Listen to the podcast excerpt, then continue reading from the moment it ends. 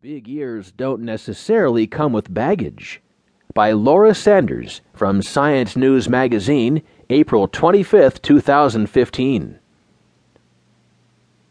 Prominent ears draw the eyes, and that might not be a bad thing.